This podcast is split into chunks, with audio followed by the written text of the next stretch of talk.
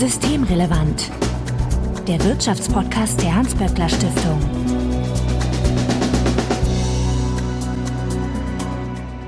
Heute ist Mittwoch, der 7. Dezember 2022. Willkommen zur 122. Ausgabe von Systemrelevant. Johanna Wenkebach, ich grüße dich. Hallo Marco. Du bist die Leiterin des HSI, des Hugo Sinsheimer Instituts, und ihr beschäftigt euch mit den arbeitsrechtlichen Fragen in der Hans-Böckler Stiftung. Ja, und wir, Johanna, werden uns heute über das Thema KI unterhalten. Aber bevor wir dazu kommen, haben wir noch einen Hinweis an unsere Hörerinnen und Hörer.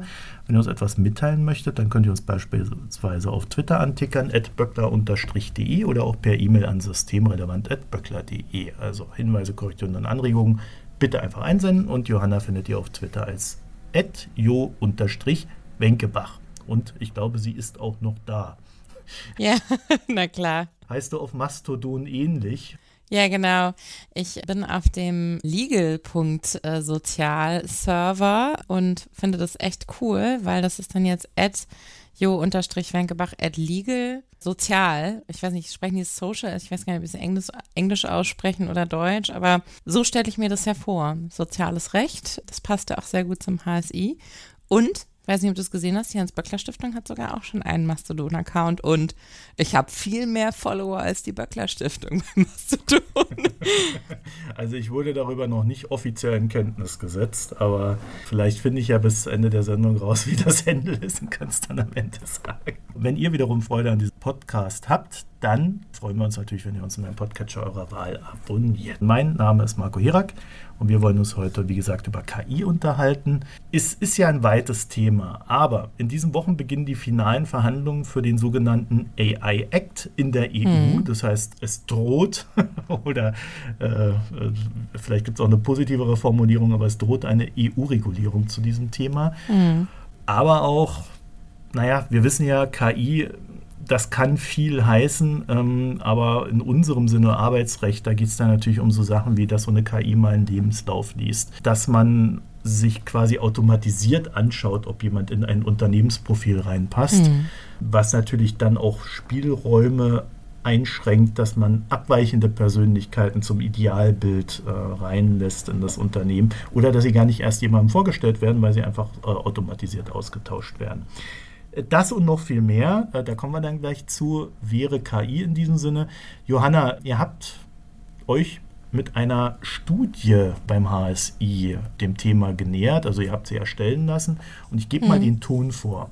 Die Gefahr von Diskriminierungen ist geradezu mit Händen zu greifen, sagt Professor Dr. Waas, der das Gutachten erstellt hat da gibt es durchaus einige Entwicklungen, die man sich eben ganz genau anschauen muss. Und insofern stellen sich dann da auch wieder die Fragen, wie wir sie aus dem Arbeitsrecht eigentlich kennen und die unterschiedlichen Perspektiven, wie sie auch jenseits der ganz neuen technischen Entwicklungen dem Arbeitsrecht innewohnen.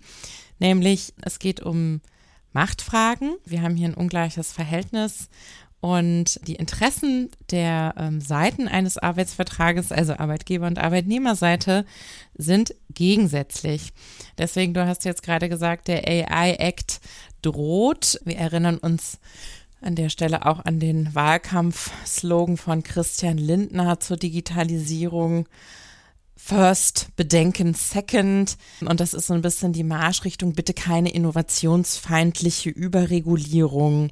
Das ist die Überschrift auf der einen Seite und diese Perspektive wird ja jetzt auch in die wirklich sehr, sehr wichtigen Verhandlungen zum AI-Act im Europäischen Parlament eingebracht. Dazu kann ich ja gleich später noch was sagen. Aber die andere Perspektive ist eben die, die wir seitens des HSI aufgemacht haben, nämlich was heißt KI für Beschäftigtenrechte, die sozusagen jenseits der speziellen Fragen bestehen aber eben anders betrachtet werden müssen, wenn diese Technik zum Einsatz kommt.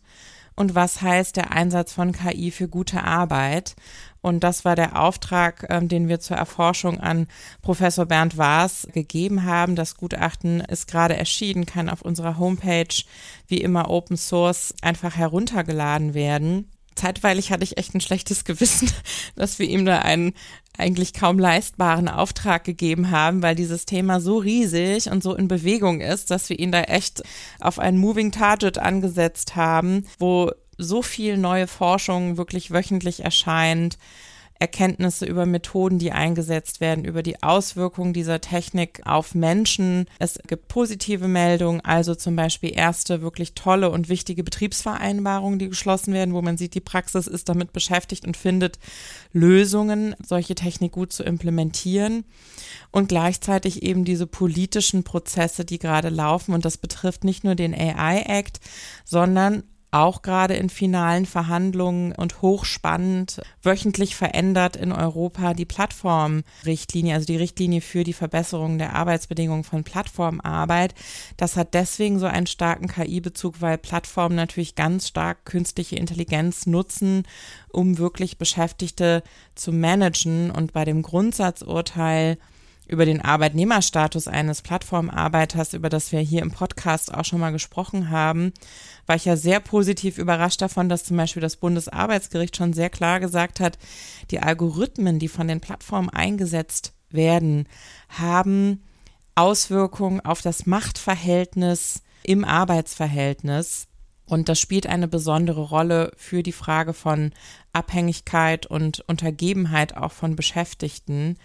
Und ähm, das ist ein sehr weites Feld und wir sind sehr froh, dass Herr Waas sich da mal dran gemacht hat, zum einen so ein bisschen zu beschreiben, wo gibt es schon Technik, die in der Arbeitswelt eine Rolle spielt? Was ist das alles? Er hat hingewiesen auf diese ganzen ersten Ansätze von Regulierung, wo man eben sehr schön sehen kann, da gibt es ein neues technisches Phänomen und nach und nach tastet sich das Recht so heran. Und dann hat er sich eben mit den ganz konkreten arbeitsrechtlichen Fragen befasst und das sind wirklich einige in diesem Feld. Vielleicht bevor wir da äh, noch weiter reingehen, Johanna, kannst du kurz sagen, wie der Professor Dr. Waas die KI definiert hat? Weil das ist ja immer eine ganz wichtige Geschichte bei Studien. Das ist bei Studien eine ganz wichtige Geschichte und es ist auch insbesondere für eine juristische Arbeit mit Gesetzen eine wichtige Geschichte, weil wenn sich dann die Frage stellt, ist ein System künstliche Intelligenz, und greift dann Regulierung, die künstliche Intelligenz betrifft, dann muss man natürlich erstmal wissen, ja, was ist denn diese technische Anwendung hier, die wir benutzen? Ist das schon KI oder nicht? Es gibt ja schon erste Gesetze in Deutschland, wo dieser Begriff vorkommt. Ganz wichtig fürs Arbeitsrecht natürlich das Betriebsverfassungsgesetz, wo schon einige Möglichkeiten und wirklich sehr wichtige Möglichkeiten für Betriebsräte drin geregelt sind, Einfluss zu nehmen, wenn solche technischen Systeme eingeführt werden. Und in der letzten Modernisierung des Betriebsverfassungsgesetzes durch das Betriebsräte-Modernisierungsgesetz, das wir hier ja auch schon besprochen und kritisiert haben, weil so viel da ja leider nicht drin war. Aber was ja drin war, war die Zusage und die Klarstellung, dass Betriebsräte, und das ist wirklich ganz wichtig, sich Sachverständige hinzuziehen dürfen, wenn sie Beratung brauchen, wenn es um Einführung von künstlichen Intelligenzsystemen im Betrieb geht. Und Richterinnen und Richter, aber auch Anwälte und alle Menschen, die irgendwie Betriebsräte beraten und auch Betriebsräte selber waren etwas verwundert, dass dieser Begriff künstliche Intelligenz da einfach steht, aber der Gesetzgeber sich die Arbeit erspart hat, festzulegen, was er denn genau damit meint. Das hat auch sonst noch nicht so jemand bisher gesetzlich gemacht. Also es gibt da verschiedene Interpretationsmöglichkeiten. Und jetzt ist es natürlich so, wenn es darum geht, dass gesagt wird, der Betriebsrat hat Rechte beim Einsatz von künstlicher Intelligenz, dann ist es natürlich hilfreich für Betriebsräte, wenn man diesen Begriff weit versteht, also möglichst viel darunter fasst. Wenn man den Begriff zu eng fasst, gibt es dann wieder die Streitereien, dass der Arbeitgeber sagt, nö, den Sachverständigen bezahle ich euch nicht, weil das ist ja gar keine künstliche Intelligenz. Also das ist wirklich eine ganz erhebliche Frage und Professor Waas hat eben in dem Gutachten sich vor allen Dingen die Definition der OECD angeschaut und definiert demgemäß eben künstliche Intelligenz als ein maschinengestütztes System, das in der Lage ist, für bestimmte vom Menschen definierte Ziele, Vorhersagen, Empfehlungen oder Entscheidungen zu treffen, die reale oder virtuelle Umgebungen beeinflussen. Er weist darauf hin, dass es wichtig ist, das mit Big Data zusammenzudenken, wo es eben darum geht, Muster in riesigen Datenmengen zu erkennen. Ja, also deswegen ist Datenschutz auch so ein Megathema im Zusammenhang mit dieser Definition. Genau, weil an diese Daten muss man ja rankommen, ne? Richtig. An die Daten muss man rankommen und äh, man muss sich vor allen Dingen sehr gut überlegen, was für Daten man dafür nimmt, denn Diskriminierungen, die ja ein großes Thema sind, auch im Zusammenhang mit Algorithmen, entstehen nicht erst dadurch, dass man so ein System zum Einsatz bringt und das dann irgendwas ausspuckt, sondern schon, wenn es entwickelt wird und mit der Frage, welche Daten werden da eigentlich als Grundlage genommen. Ach so, du meinst, wenn ich das richtig verstehe, wir erinnern uns alle an die Chefs der 80er und 90er Jahre, die so ein ganz bestimmtes Menschenbild hatten. Wenn man deren Datenwelt. Ist das schon so lange her oder gibt es die vielleicht sogar noch? ich wollte ich wollt jetzt mal ein bisschen nett sein. Also weit genug weg, dass wir niemandem vom Kopf stoßen. Und wenn man diese Datenwelt dann für das heute nutzen würde, würde man natürlich auch ein Ergebnis bekommen, das ja dieser Zeit entspricht. Wenn also in den Daten selber schon Diskriminierungen vorhanden sind, dann werden die einfach nur repliziert. Ganz genau so ist es. Das ist das Problem. Wir haben ja wir Feministinnen beispielsweise ja auf das sogenannte Thomas-Prinzip geschimpft, äh, dass ein Thomas einen Thomas einstellt, was man ja wirklich an den Daten auch erkennen kann, weil es mehr Thomas in Führungspositionen gibt als Frauen. Und wenn also den Daten die aus vielen Lebensläufen besonders geeignete, zur Beförderung geeignete, zum besonderen Training geeignete Beschäftigte oder BewerberInnen heraussuchen sollen, und daran solche Systeme zu entwickeln, wird ähm, eben gearbeitet. Zum Teil sind sie auch schon im Einsatz. Und dann gesagt wird, das ist Thomas, finde jemanden, der ist wie Thomas, dann wird es eben schwierig für eine Sabine, eine Johanna oder eine Bettina erkannt zu werden als ebenso geeignet wie Thomas, weil da eben einige Kriterien nicht erfüllt werden. Also geht es nicht nur um Datenschutz, ne, sondern auch um die Art und Weise, wie Daten interpretiert werden. Richtig. Und da finde ich, um nochmal bei der Definition anzuknüpfen, ich hatte ja gesagt, die OECD und in Anlehnung darin auch Professor Waas in unserem Gutachten definiert das als ein System, das vom Menschen definierte Ziele erreichen soll und das ist eben etwas, worauf von verschiedenen Interessengruppen jetzt in diesen politischen, rechtspolitischen Debatten um künstliche Intelligenz immer wieder hingewiesen wird. Diese Systeme sind nicht einfach irgendwie neutrale Maschinen, die einfach nur ganz objektiv Programme abspulen, sondern sie sind von Menschen gemacht. Und die Menschen, die diese Systeme machen, sind überwiegend weiße Männer, muss man wirklich sagen. Das heißt, gesellschaftliche Strukturen, die Diskriminierung hervorbringen, können wirklich sehr leicht zum einen durch die Menschen, die die Technik programmieren, durch die Daten, die verwandt werden und dann natürlich auch durch eine unkritische Anwendung wirklich verstärkt werden. Und das ist das, du hattest es zitiert, diese Aussage von Professor Waas, die ja erfreulicherweise auch die Süddeutsche Zeitung zitiert hat, als sie über das Gutachten berichtet hat, dass Diskriminierungsgefahren da zum Greifen nahe sind während immer wieder gerne auch so die Gegenerzählung aufgemacht, ja, wenn das Algorithmen für uns machen, dann sind ja Diskriminierung kein Thema, weil das sind, die sind ja objektiv und das stimmt eben wirklich nicht. Das ist ja so eine Fragestellung, da müsste ich fast fragen, ob ein Gesetzgeber noch in der Lage ist, sowas zu regulieren. Weil das ist ja schon fast Gesellschaftspolitik, die da stattfindet. Ne? Und das ist es auch wirklich, Marco. Und deswegen finde ich es auch schön, dass wir diese Folge machen, weil ich nicht nur gerne darauf hinweisen möchte, was für wesentliche Folgen diese Technik in der Arbeitswelt hat und dass es wirklich grundlegende Machtfragen, alte Machtfragen der Arbeitswelt, muss man ja sagen, verschärft und verändert gestellt werden, uns auch veränderte Antworten von Arbeitnehmern und ihren Interessenvertretungen darauf geben muss. Sondern ich finde, das Thema ist wirklich genau, wie du sagst, ein gesellschaftspolitisches Thema, denn Algorithmen nehmen Einfluss, ne, wenn wir über Social Media reden, das haben sich jetzt alle gefragt, sag mal, der Twitter-Algorithmus hat äh, Musk den jetzt schon äh, verändert oder funktioniert es noch so?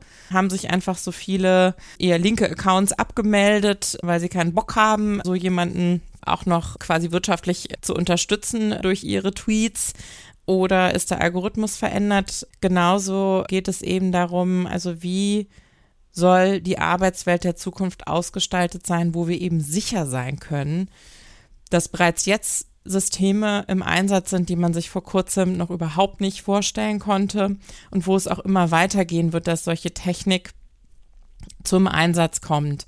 Und äh, deswegen finde ich wirklich, um nochmal auf den AI-Act zurückzukommen, dass das keine Bedrohung ist, sondern ein wichtiger erster Schritt, der jetzt gemacht werden muss, um so Kategorien zu schaffen von, was ist einfach auch künstliche Intelligenztechnik, die wir nirgendwo haben wollen, weil sie einfach menschenrechtswidrig ist.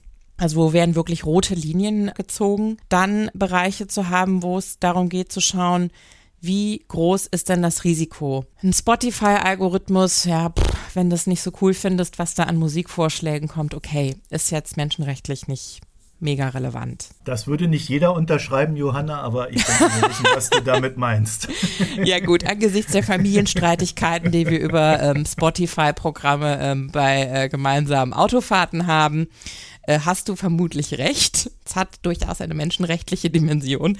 Nein, um wieder ernst zu sein. Klar, kann man auch sagen. Also ich meine, auch als Verbraucherinnen und Verbraucher wollen wir nur noch sozusagen irgendwann das annehmen, was eine KI für uns ausgesucht hat, als das interessiert dich doch. Kann man durchaus auch sagen. Natürlich ist auch Autonomie und Vorgaben von Geschmack und sozusagen Lenkung von Konsum. Es ist nicht trivial, aber es ist natürlich eine andere Gewichtung, als wenn wir über KI reden, die Menschen ihren Arbeitsalltag strukturiert, die Menschen dazu bringt, als Fahrradauslieferer über rote Ampeln zu fahren, weil ihnen eine Streckenzeit vorgegeben wird, die sie nur dann einhalten können. Oder die Menschen in Lieferfahrzeugen für Amazon und Co. dazu bringt, keine Pausen zu machen, weil die Taktung eben so eng ist, dass sie mit dem menschlichen Rhythmus überhaupt nicht zusammenpasst, ja. Also das ist einfach ein anderer Risikobereich. Und das sind also wichtige erste Vorhaben, das zu strukturieren und Unsere große Kritik ist allerdings, und deswegen ist der AI-Act für mich wirklich nur der erste Schritt, sowas anzugehen, dass nicht wirklich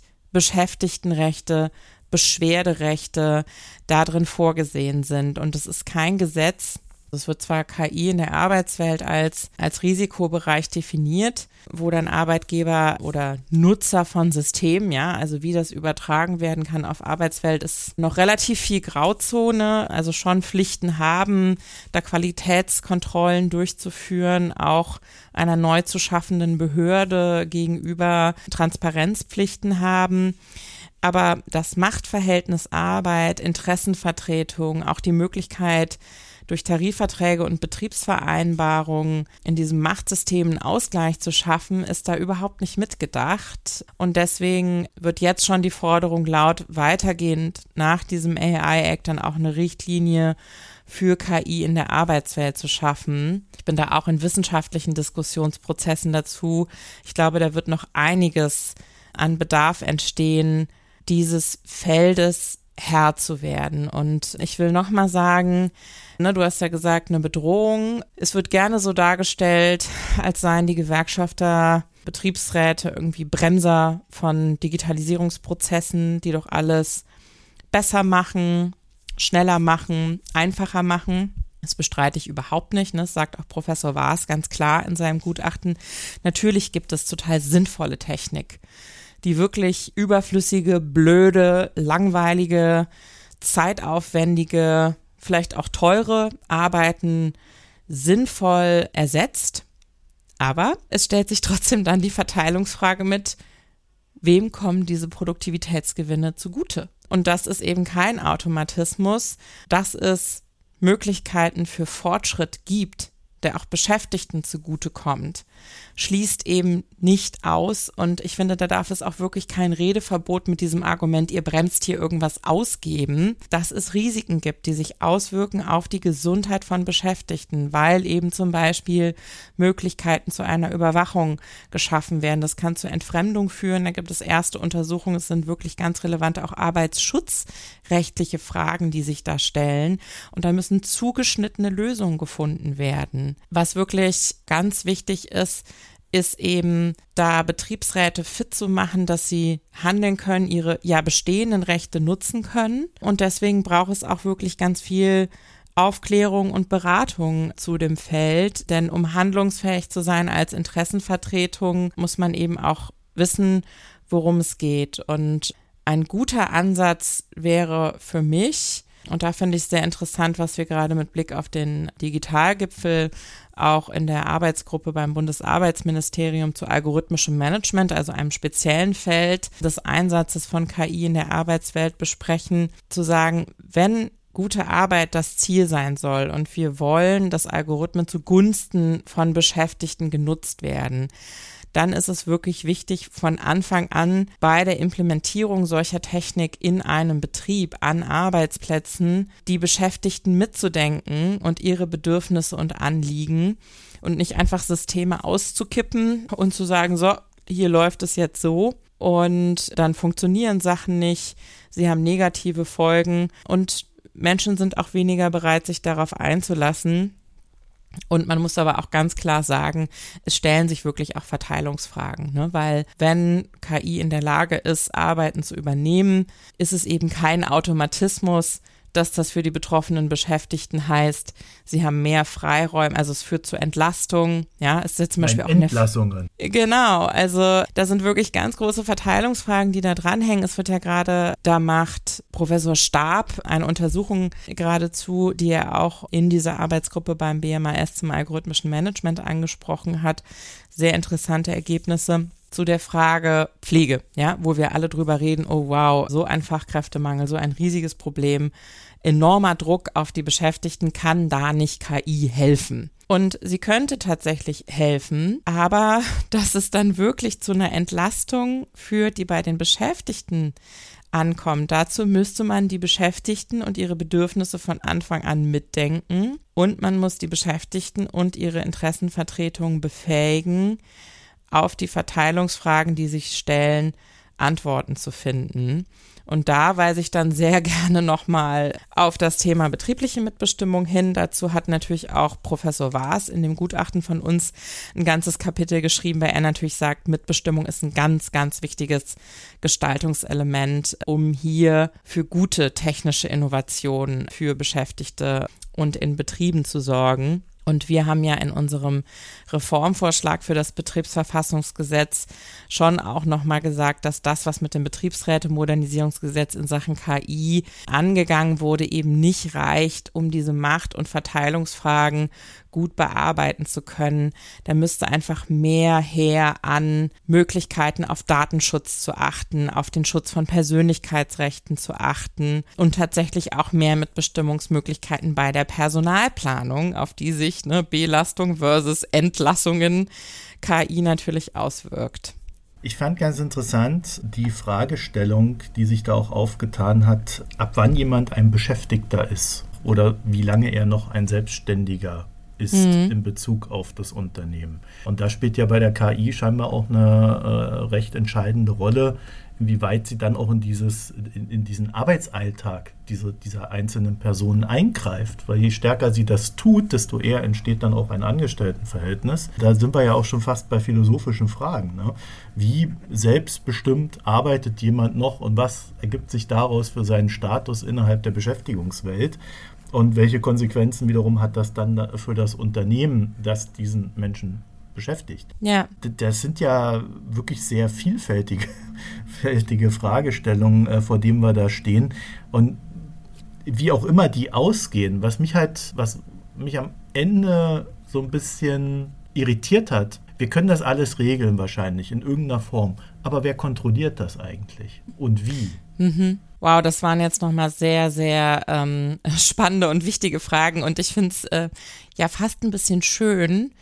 Ich bin ja manchmal so ein bisschen unglücklich über den Ruf von Juristinnen und Juristen, wie langweilig, dröge und zäh das doch alles ist. Deswegen freut es mich jetzt zu hören, dass du sagst, das sind ja fast philosophische Fragen, wo ich aus meiner arbeitsrechtlichen Perspektive sagen würde, das sind knallharte sehr entscheidende juristische Fragen, von denen dann abhängt, ob jemand ganz grundsätzliche Arbeitnehmerinnenrechte hat oder nicht. Also die Frage Arbeitnehmerstatus, an der hängt eben Kündigungsschutz, Mindestlohn, Mutterschutz, all so eine Themen, wo es wirklich darum geht, findet grundsätzliches Arbeitsrecht Anwendung oder nicht. Deswegen ist es eben nicht nur eine philosophische Frage, aber du sagst ja philosophisch, weil sie eben überhaupt nicht leicht zu beantworten ist und auch nicht mehr so beantwortet werden kann. Ja, weil man da nirgendwo einfach mal eine Zahl draufkloppt und dann ist die Sache erledigt. Ne? Genau so ist es und ähm, deswegen hat sich ja auch nicht umsonst das von mir vorhin schon erwähnte erste Grundsatzurteil des Bundesarbeitsgerichts mit genau dieser Frage beschäftigt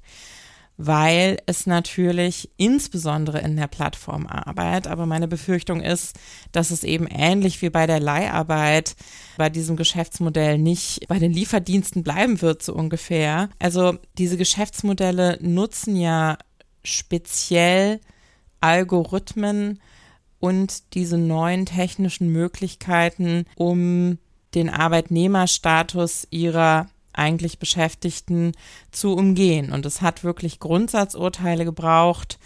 Und das ist nicht nur in Deutschland so gewesen, sondern weltweit ist es so gewesen. Es hat in Australien, in Kanada, in den USA, in allen europäischen Ländern, es ist immer bis zu den höchsten Arbeitsgerichten gegangen. Die Frage, sind die Plattformbeschäftigten, sind Uber-Fahrer, sind Helpling, Putzkräfte, sind das eigentlich ArbeitnehmerInnen? Und bei uns war es eben ein ein Crowdworker, der so Kleinstaufträge gemacht hat. Und diese Art, Arbeit zu vergeben, wird eben durch Algorithmen und den Einsatz von KI möglich.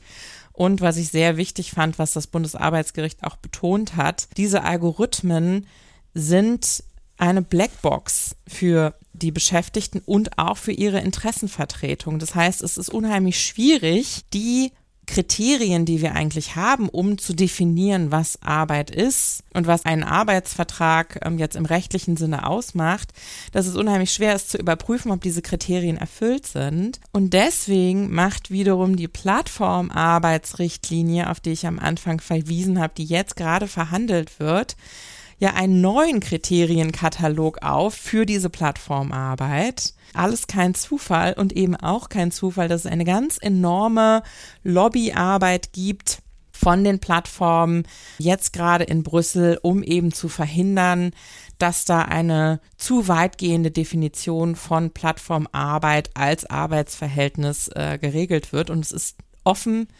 wie diese Auseinandersetzung ausgeht und ob es wirklich gelingt, hier neue Kriterien zu entwickeln, die eben eine Beantwortung dieser schwierigen Frage zugunsten von Beschäftigtenrechten ermöglicht. Das ist wirklich ein ganz, ganz spannendes Thema. Und deine zweite Frage war ja, wie wird's kontrolliert? Und da knüpfe ich nochmal an an das, was ich gerade gesagt habe. Dieses Blackbox-Thema, das macht es natürlich unheimlich schwierig. Also ähm, grundsätzlich ist ja für die Kontrolle der Betriebsrat enorm wichtig. Und die sind wirklich diejenigen, die das helfen können, sowas durchzusetzen. Und auch beim Thema Diskriminierung schreibt Professor Waas etwas, was feministische Juristinnen in fast jedem Text über Diskriminierung schreiben. Es reicht nicht, wenn die Leute alleine sich irgendwohin durchklagen müssen. Wir brauchen kollektive Rechtsdurchsetzung, weil gerade ähm, von Diskriminierung stark betroffene, marginalisierte Beschäftigte nun genau nicht diejenigen sind, die sich vor ihren Arbeitgeber stellen und sagen, du diskriminierst mich, ich wehre mich jetzt, ich verklage dich jetzt und habe keine Angst, hier meinen Job zu verlieren deswegen. Ja, ähm, das machen die einfach nicht. Deswegen ist individuelle Rechtsdurchsetzung bei Diskriminierungsrecht sehr schwierig. Deswegen sagt Professor Waas, es bräuchte mehr kollektive Rechtsdurchsetzung und da ist Mitbestimmung total wichtig. Nur wenn auch die Betriebsräte gar nicht wissen, wie ist eigentlich dieses maschinengestützte System? Mit welchen Zielen ist es denn programmiert worden? Was für Daten wurden da zugrunde gelegt? Das macht es natürlich schwer dann zu kontrollieren, wie sich das auswirkt. Und deswegen finde ich es hochspannend, dass in der Richtlinie für Plattformarbeit zum Beispiel explizit drinsteht, dass es Transparenzpflichten der Arbeitgeber geben muss für Beschäftigte und für Interessenvertretungen. Das ist absolut naheliegend und für die Rechtsdurchsetzung äh, wichtig. Aber im AI-Act ist das eben nicht drin. Ne? Und das ist einer der Gründe, weshalb wir sagen, es braucht nicht nur in der Plattformarbeit solche Transparenzpflichten, damit Beschäftigte überprüfen können, was wird denn mit meinen Daten gemacht? Wie sind denn die Grundsätze der Steuerung? Da besteht noch Regulierungsbedarf und da möchte ich zum Schluss noch mal auf eine Promotion hinweisen, die wir gerade vergangene Woche mit dem Hugo Sinsheimer Preis ausgezeichnet haben. Wir zeichnen ja einmal im Jahr herausragende arbeitsrechtliche Dissertationen aus und die hat Dr. Philipp Knitter geschrieben und er hat sich mit digitalen Weisungen befasst die ja auch Professor Waas in seinem Gutachten problematisiert. Ne? Auch wieder die Frage, wer ist eigentlich Arbeitgeber, wer erteilt die Weisung und wie kann man sich gegen eine Weisung, die letztlich von einem Algorithmus kommt, entweder direkt, ne? also wenn der Lieferfahrer die Anweisung kriegt, hier ist deine Route, 5 Minuten 50 hast du Zeit,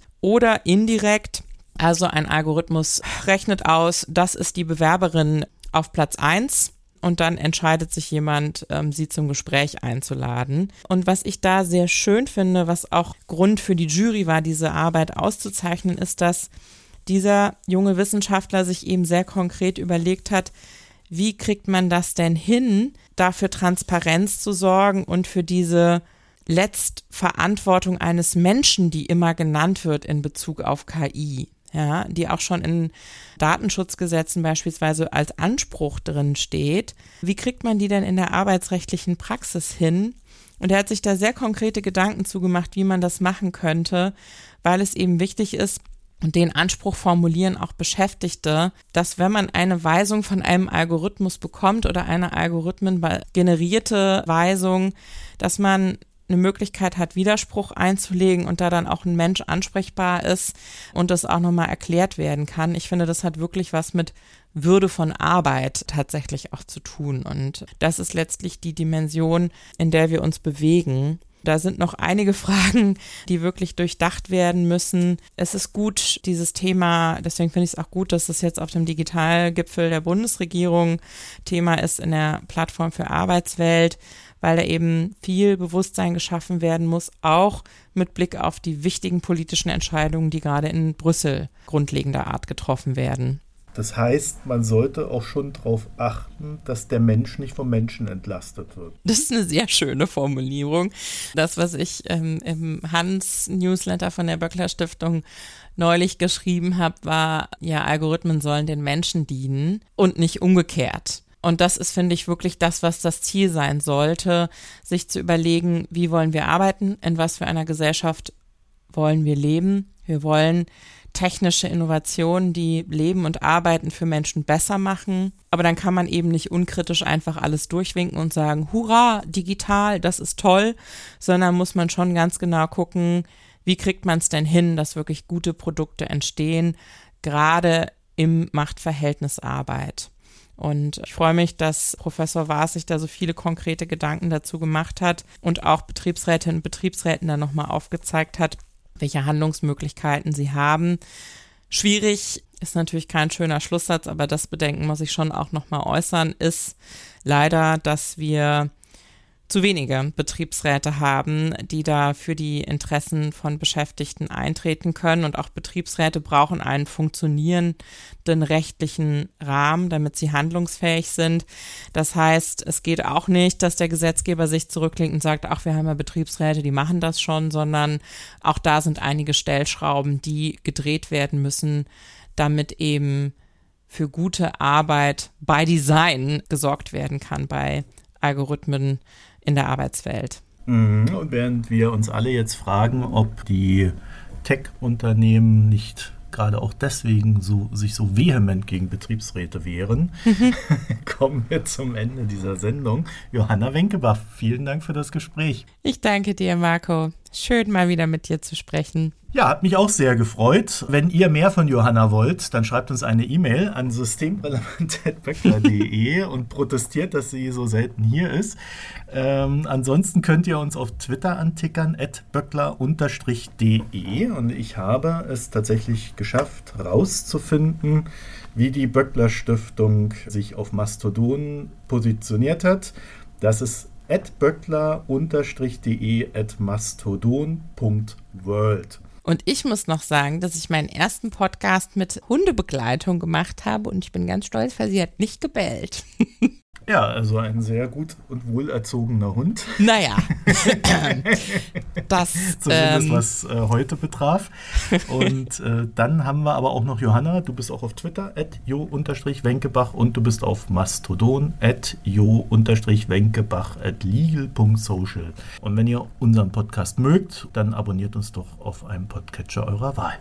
Das war's für diese Woche. Schöne Zeit und bis bald. Tschüss. ciao. Das war Systemrelevant. Der Wirtschaftspodcast der Hans-Böckler Stiftung.